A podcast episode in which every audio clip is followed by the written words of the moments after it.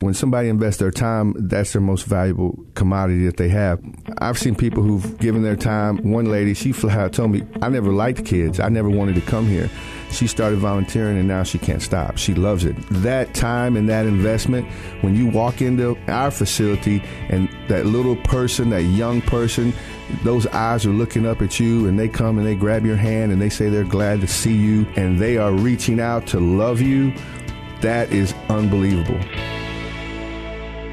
This is the Lead Like Jesus podcast. My name is Chris Conley. Normally, I co host with my wife, Karen Conley. She's not with us today, so you'll have to bear with me through some of the details, but I got this. I've got an amazing leader for you to listen to today. But he's more than an incredible leader. He is a very close personal friend. I cannot wait for you to hear some of his backstory. But in addition to his backstory, it's our story really that provides the pathway for the leader that we become and the leadership that we exercise. So I want to welcome Randy Odom to the podcast. Thank you. Thank you for having me. I'm excited. Honored to be here. Randy is the president and CEO of MAM, which stands for Memphis Athletic Ministries. So, Randy, before we jump into your backstory, give people a little bit of a snapshot of what Memphis Athletic Ministries is all about. We are 55 full time people strong every day in urban environments in Memphis. We work with youth 8 to 18, and we use sports as the vehicle to mentor them, to disciple them. Uh, we bring them into our gyms every day, and we do a literacy program. But our goal is to be Jesus with skin on on a daily basis, raise up leaders who can impact their own community Randy, as you and I have built a friendship, I've had the opportunity to hear a little bit about the backstory of what God has done in your life. Give our audience the privilege of just hearing a little bit about who Randy Odom was before he was the president and CEO of MAM. Well, I grew up in Texas. I didn't grow up in a Christian environment. I didn't grow up with a ton of mentors. My dad worked three jobs. He still works two jobs. And so I was a latchkey kid coming home every day, my brother and myself taking care of ourselves when we were eight, nine, ten years old. But I had a coach in my life. My mom passed away when I was going into my freshman year. She had lupus, she had cancer, and it was just a lost time for me. But I had a coach, James Collinsworth, who recognized that I needed some stability, and he invited me into his home and became that father figure for me and really pushed me to go to college. No one in my house talked about going to college but coach made sure that that was going to be in my future. So I went to college, played basketball, and failed out my first semester. And I went back to Dallas. I just fell off the deep end. Uh, I started a lifestyle that was not conducive to success.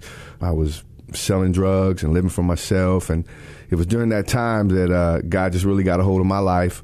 I just picked up and moved to Oklahoma City. That's where I met another coach, Coach Bob Hoffman. He's at Mercer. He played a huge impact in my life when I was at Oklahoma Baptist University. It was through all of those experiences that God plopped me down at a place called Kids Across America, a sports camp in Branson, Missouri, part of the Kanakuk system. That's where I met Roy Campbell, Soup Campbell, who is my spiritual father, mentor, friend for almost 25 years that's what led me to Memphis. I wanted to be a part of what God was doing here, and I wanted to have someone in my life who could impact me and show me how to be a leader of high caliber. That's how I got to Memphis, and I've been here ever since '93, working in urban youth ministry. Uh, and I have a wonderful, beautiful wife, Calandria Odom, and one son, Enoch Jackson Odom. When I hear you talk about coaches, Lead Like Jesus was founded by Ken Blanchard. Ken Blanchard, in the business world, obviously, a lot of times we'll call a coach more of a mentor, but he has really been a coach to so many. And knowing Ken personally, he's someone who has built a lot of friendships with coaches because we believe that coaching is one of the purest forms of leadership. And I know Ken loves sports. I know he's got a good friendship with Coach Cal at University of Kentucky and, and many hmm. other coaches around the country. Share with us why coaches have been so influential. What is it about a coach that can make such a difference in someone's life? What are some of those overarching leadership principles that come through a coaching experience? Well, I think we revere that title of coach at MAM because it's the one person who the child or the young person needs something from. if they're on a team, no child likes to sit on the bench. They want to play. Well, they know that that coach can make them better at their heart. They might not say it openly, but they know that coach can make them better. And I just think that's a valuable resource or a commodity that links that child to the coach. And then there's also trust. It's just innate that if someone says, I'm Coach Randy or I'm Coach Chris or I'm Coach Cal, there's a level of trust that goes with that. I think coaching is probably one of the most impactful positions or, or responsibilities a person can have. It's definitely changed my life. And we use the power of coach to impact these young people. When I think about coaching, you use that word trust. Whether you're in the business world, whether you're in ministry, whatever the setting might be, I think every single person is looking for someone to coach them. All of us kind of, like you said, no one wants to sit on the bench. All of us want to be in the game in that if that coach doesn't embody trust and is not a trustworthy person, then we don't have confidence that that coach has our best interest at heart. So I think one of the things that is a great leadership principle about coaches, coaches, their greatness comes from making other people great. So true. The coach's success and greatness depends on how well his players play. And I think when a player sees that or a person, when I, I've had coaches in my life, as we said before, and when I see them helping me improve and I see them pushing me, challenging me, putting me in positions that I might falter, but then they come alongside me and show me that it's okay to fail. We're going to get back up, and that's part of the coaching process.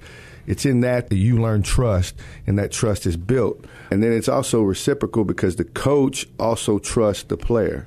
And I would say this too, Chris, if you've ever played for a coach that you didn't trust, you've had a coach in your life that didn't have integrity and didn't have character, that shows itself real quick. Because this trust is so important, when a coach only values a person as a player but not as a person, how does that begin to break down the trust not only with the player but with the rest of the teammates when they see that the coach only cares about the player but doesn't necessarily care about the person? It becomes divisive and it divides. I'll give you an illustration. Coach Collinsworth that i was talking about earlier he spent more time investing in me off the court than he did my basketball game.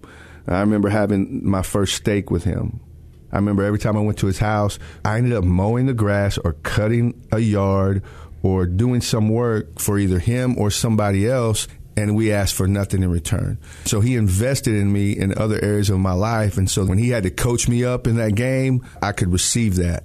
I think that's so vital and so important what I just heard in that, and I know this is true in all levels of leadership across the board, but like what I just heard you talk about what your coach did when he started coaching you off the court, he was teaching you life lessons. So, what are the things that you do at Memphis Athletic Ministries to bridge what happens off the court in order to take these children, you know, from 8 to 18 years of age and begin to teach them life lessons? Well, we want to model it with our staff, with our team. I have a note that a coach left me over 25 years ago. He was a coach. He was a director at Kids Cross America, and it said, "Randy, thanks for giving 110 percent to the kids." He dropped that little note in my shoe one day when I was at the pool. So we want to be intentional about honoring and celebrating our coaches with notes, with encouragement. Uh, as far as our executive team, one of the mandates that I have is I want you to be with your team enough that they know you're with them.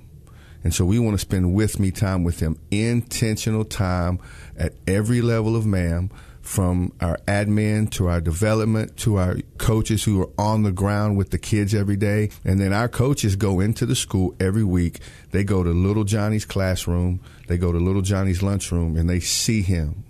And so that's powerful for the child, for the young person say, Coach, Coach came to my school today. Or I know Coach is coming on Wednesday. He's going to be at lunch.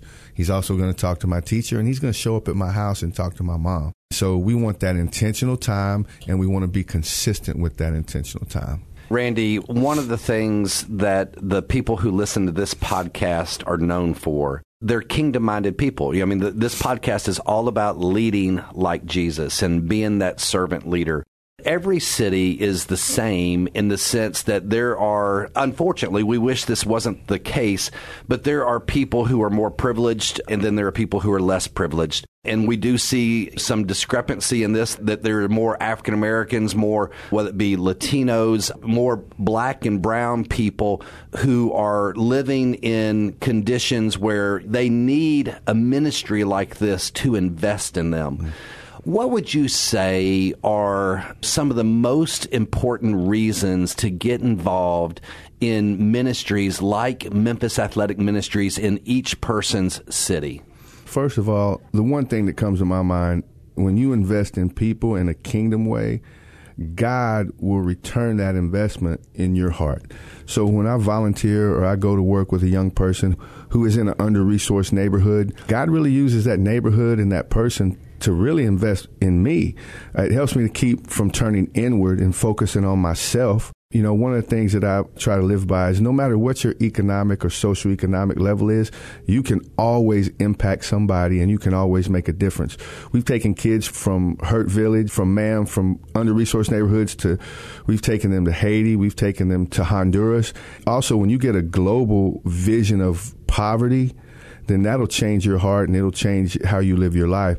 And so I would encourage anyone, and no matter, even if it's rural, if it's suburban, reach out and impact somebody in a positive way and use the resources, the capital that God has given you, invest that capital so that you can get a return for Him. Randy, when you see people prioritize some of their time, not just their resources, and you see them volunteer, let's say someone volunteers to be a coach or assistant coach, talk about not just the influence and impact in the students, but tell me a little bit about the impact that you see that happens in the people who begin to serve in that way. Oh, most definitely. Time is the only resource that you can't get back. I can create monetary resources I can get, other, but time you can't get that back. So when somebody invests their time, that's their most valuable commodity that they have. I've seen people who've given their time. One lady, she flat out told me, "I never liked kids. I never wanted to come here." She started volunteering, and now she can't stop. She loves it. That time and that investment, when you walk into our facility and that little person, that young person, those eyes are looking up at you, and they come and they grab your hand and they say they're glad to see you, and they are reaching out to love you, that is unbelievable. That a person can come from another background, from another ethnicity, from another socioeconomic situation, come into that neighborhood or into that brokenness, and the child doesn't care. They just want you to love them, and they'll love you back. Mm. That's what changes people, and that's what impacts every one of us. Like we said, this is not unique to Memphis. This is everywhere. So, would you paint a picture for us as to what the needs really are in all of these communities so that we can understand how important it is for us to truly invest our time, our talent, our treasures. Paint a picture, as you said, little Johnny earlier, or maybe it's little Sue. And what's the typical story of this eight year old, 10 year old, 14 year old, 15 year old that's coming through Memphis Athletic Ministries? Well, for one, the attention. They all crave attention and want to matter. They all want a caring adult to listen to them, to show them that they're important. One young lady is so vividly in my mind. She said, Coach, the first time an adult apologized to me, I realized that I was important. Wow all of these children need to know they're important. They need to know they have a purpose. They need somebody to walk with them through the dark times that we live in. You know, we live in a nation that's diverse and that's divided right now. Uh, there's so much tension going on, but the kids, they want love and they sense all of these things that are going on. So a person who comes into that environment with the intent to love these children, that's a huge need. That need covers a multitude of, of sins that those kids face every day.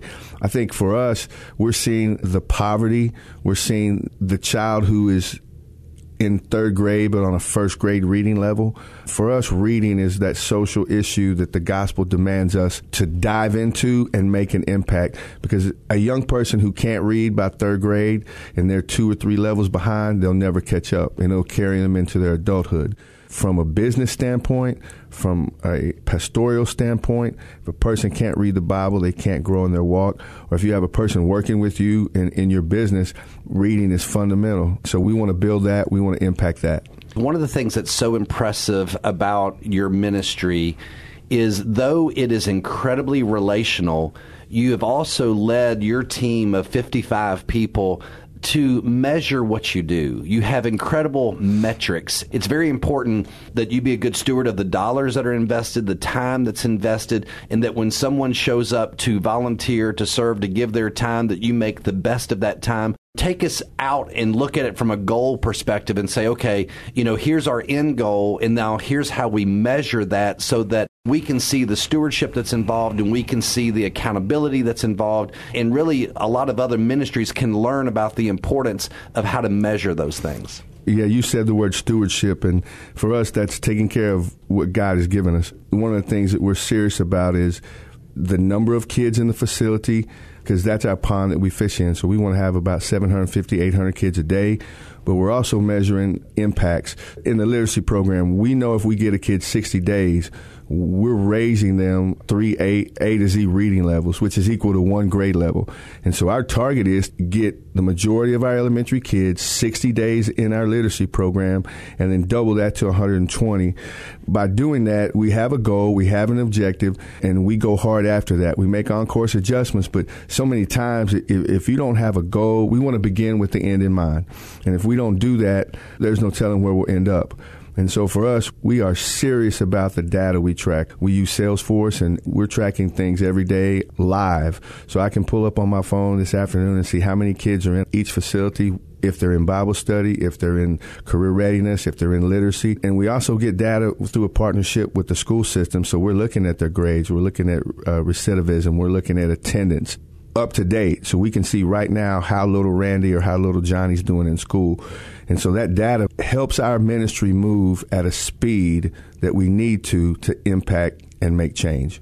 Randy, when I think about this ministry and the impact that it is having upon Memphis. It is tremendous. There is such a return on this investment in the lives, and not only in the lives, but like you said, that as these students begin to read at grade level and, and then it advances them to be able to have opportunities to graduate, to go to college, and to really have the life that all of us desire for our own kids and for others. As we think about this podcast being around the country and around the world, you mentioned earlier KAA, Kids Across America. Tell our audience a little bit about that camp so that if they wanted to send a student to that camp? What are some of the other national organizations that you respect that they could apply some of the things that we're talking about in their context? Yes. Kids Across America, I was there for uh, over 15 years. It's part of the Kanakuk camping system in Branson, Missouri. They have over 5,000 urban young people come every summer. It's a sports camp. It's fun. It's exciting. It's one of the best weeks of your life. We send campers there. We send staff there. We, we have a relationship with them them. They're a phenomenal organization. And then actually here in Memphis, there's an organization called For the Kingdom, a camp in the city of the city. We send youth there to not only be campers, but to also uh, work. So For the Kingdom and FTK, Kids Across America, two phenomenal organizations that really, they've really impacted MAM and our staff in such a way that we have partnerships with them. Those organizations, we trust them. We trust the leaders that they build. We also have a history, a long history of a return on the investment we've made with them. So, Randy, as we think about the opportunities to apply this in a local context, apply this in a national context through a camp like KAA, I want to go back for just a moment. You mentioned three gentlemen that were coaches slash mentors in your life. The third person that you mentioned was Roy Campbell, better known in Memphis as Soup Campbell. At Lead Like Jesus, one of the things that we teach, you need to lead people by leading their head and their heart. If they only lead their hands and their feet, then that person feels used. Mm. But if we lead their head and their heart, then they feel valued. Yes. Tell us about the difference that Soup Campbell made in your life and the ways that he led you by leading your head and your heart. Soup's standard, first of all, is very high he would always tell me, I'm not going to lower the standard. I want you to attain to it. But he opened his life, his home, and invited me into his life in such a way that I saw leadership, I saw honesty, I saw integrity. I learned to trust him so that if he called me at three o'clock in the morning and said, come to my house, I'd go there, no questions. And then we'd end up taking groceries to a family who was in need because he wanted to show me how to do that. I knew nothing of urban ministry really before I got with Soup. And so he challenged me. He had my heart from the beginning because I saw he cared for me. I'll never forget this, Chris. He said, Randy, sometimes I'm going to come at you. I'm going to coach you up in a firm way, but you need to know that everything I tell you is to make you better, and it's because I love you. So that helped me during tough times, during hard times. I grew to love him. So him leading me and pouring in and investing me and building me, that was a great experience, and I trusted him. As we begin to kind of wrap up this podcast, the thing that comes to my mind everything that we do is looking at Jesus as the ultimate leader. He is a servant leader. One of the things that I want to encourage our audience to do is I want you to ask yourself this question If Jesus were to come to my city, who would he visit first? And I believe Jesus loves everyone, of course, but I believe that Jesus had a special, special heart, and we see this in Scripture for the poor, for the people who felt left out, for the people who, through the tragedies of sin, have been unloved or experienced broken love. And that Jesus ultimately, you know, one of my favorite names for him is friend of sinners. So as we think about who Jesus is, if we're going to lead like Jesus, then it's vitally important that some aspect of our leadership is looking after those who have less than we have, mm-hmm. those who are under resourced, those who it's not necessarily the top tier leadership. It's seeing the leader in the person that no one else even sees as a person. Mm. So, Randy, I want you to give us a closing story of a success story that there was a young man or a young woman that came through MAM. Someone chose to value that person, love that person, develop that person, and because of that, this person who could have just been a statistic somewhere is now someone who leads like Jesus. Well, I'll give you a real example here in Memphis. There's a young man named Johnny. I met Johnny about seven or eight years ago. He was at our Grizzly Center facility he had got into a fight over the weekend. He almost got killed, and so his, his mom moved him from the Grizzly Center. She moved to another neighborhood. He moved to Greenlaw, to the Hurt Village area. In our gym, I walked in there one day and I saw Johnny there. I was surprised to see him. Jay Williams, one of our coaches, had begun coaching him. He gave his life to Christ, and Jay just started to be with him every day to the point where Jay took him to get a job and had him wear a tie to the interview and he went back and forth. I, I want to work at McDonald's, but we were kind of challenging. McDonald's is right there. Let's look outside your neighborhood. Let's go to Central Barbecue. So they opened Central downtown, and Johnny went to get his application and wore a tie. He ended up getting that job. He works for Central now at their main location. Johnny has graduated from high school. He is a success. He has an apartment. He is a productive adult who gives back to the community that's all because Jay saw him. Jay decided I'm going to focus on him. I'm going to give him my life. I'm going to build into him. And then it was business owners like Craig Blondis who said, you know, Randy, because we know MAM, I'm going to hire Johnny and give him a chance. Well, Johnny's never looked back. A couple years ago, they had Johnny on their commercial when Central Barbecue was in the FedEx Forum. And so he's a great success, has a true heart for Christ, and is here in the city impacting young people. And that happens all the time. I'll say this, Chris. The young people in our communities have the same leadership abilities and skills as everyone else. It just looks different. It manifests itself different. Johnny was taking care of two brothers and sisters, getting up at 5.30 in the morning, making sure they got to school, and then he went to school while his mom was at work. So he had integrity, he had work ethic. It just looked different. You know, if you look back in the Bible, when he saw Peter, he saw the disciples, he, it says he looked at them or he looked into them. He emblepthosed them. He looked into them and saw what they could be and what they would become. I think for every leader should have that goal to look at the people around them and see what they can become and then take an active part in helping them become that. I absolutely believe in that 100%. I see that come true virtually every day when I see you mentoring people in our coffee shop. So, what I want to encourage every person listening to this podcast to do is the difference in Johnny's life was one caring adult. One. We know you're all busy people. We're not asking you to go lead 20 people, but can you prioritize time to be that person that is the one caring adult in someone's life, and that will eventually multiply itself. And that's yes. one of the ways that we can lead like Jesus. Randy, thank you so much for sharing both your personal story and your ministry story and being an amazing example of someone who leads like Jesus. It has been fantastic to spend this time with you. If you want more information, about Lead Like Jesus, just go to leadlikejesus.org, leadlikejesus.org. If you love this podcast, would love for you to go to iTunes and just leave a comment about what you're learning here and encourage others to follow along with you on this podcast. Until next time, we'll see you later.